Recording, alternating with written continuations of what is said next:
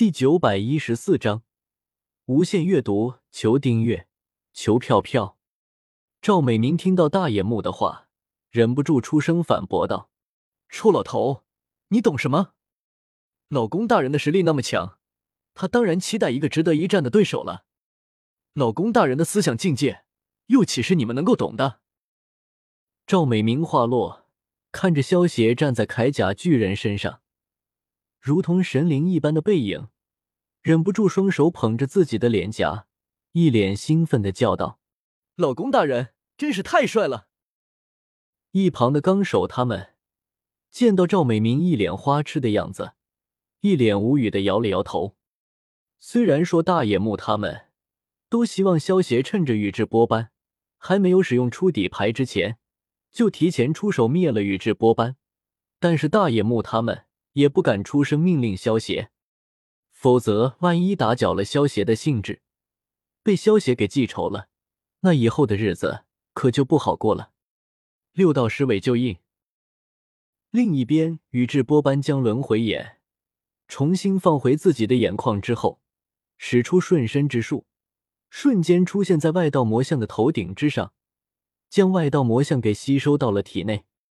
十尾人助力状态下的斑，你该怎么应对呢？萧协，黑爵见到宇智波斑成功成为十尾人助力，眼中闪过掩饰不住的得意，转头看向天空中的萧协，满脸的戏谑之色。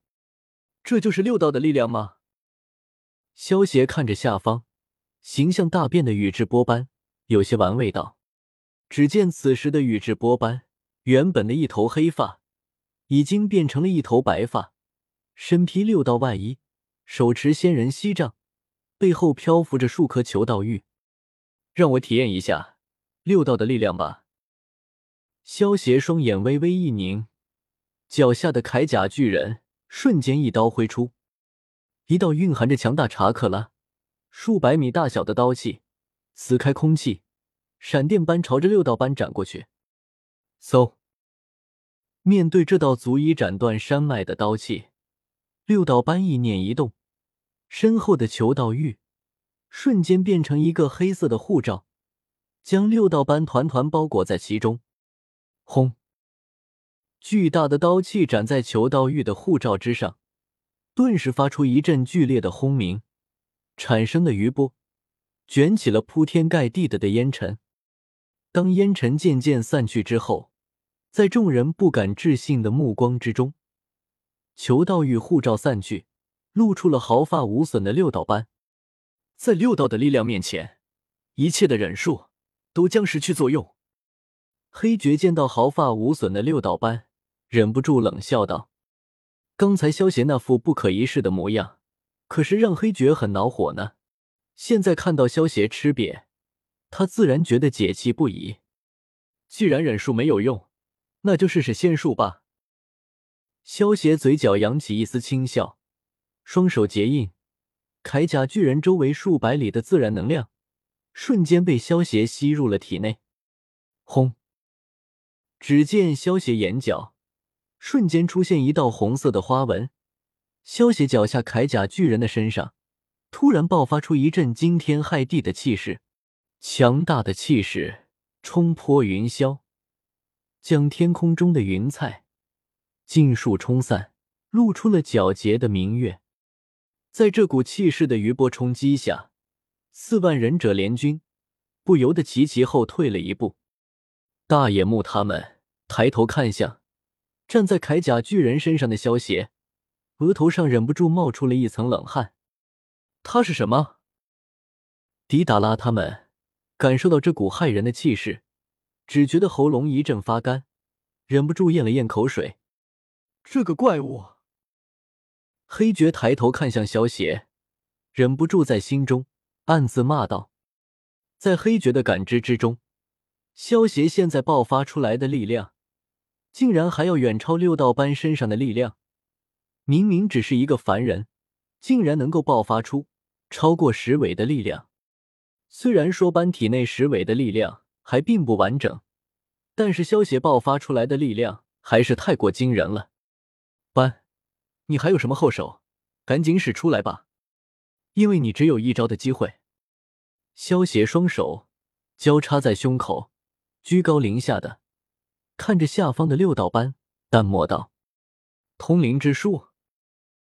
斑感受着萧协身上强大的气势，瞳孔微微一缩，双手结印，从体内分离出一部分石尾的力量，将神树的树根给召唤了出来。既然你想要看看这股力量，我就满足你吧。斑抬头看向萧协，嘴角掀起一抹冷笑，直接用手掰断了额头上护角，露出了眉心的轮回血轮眼。无限阅读。只见斑抬头看向天空中的月亮，眉心的轮回血轮眼猛然一睁，下一刻月亮之上映射出了轮回血轮眼的图案，紧接着月亮爆发出了一道妖异的紫光。这是什么啊？在紫光的照耀之下，除了萧协、斑还有黑爵，其他人的眼中全都映射出了轮回血轮眼的图案，陷入了无限阅读的幻境之中。在六道斑的操纵之下，神树的树根瞬间暴涨，一条条巨大的树根如同蟒蛇一般朝着忍者联军缠绕了过去。而中了无限阅读的忍者们根本没有丝毫的反抗力，便被这些巨大的树根团团缠住，裹成了木乃伊。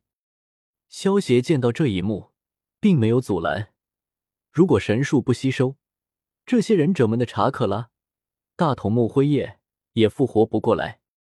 反正短时间之内这些中了无限阅读的人也不会死亡，只要等到萧协将辉夜吞噬之后，他们自然也就会没事了。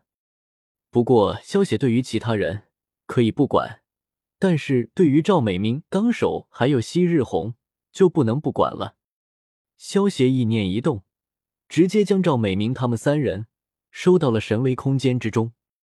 至于像雏田他们这些人，由于他们的实力太弱了，这一次第四忍界大战提前开始，雏田他们还没有上战场的资格。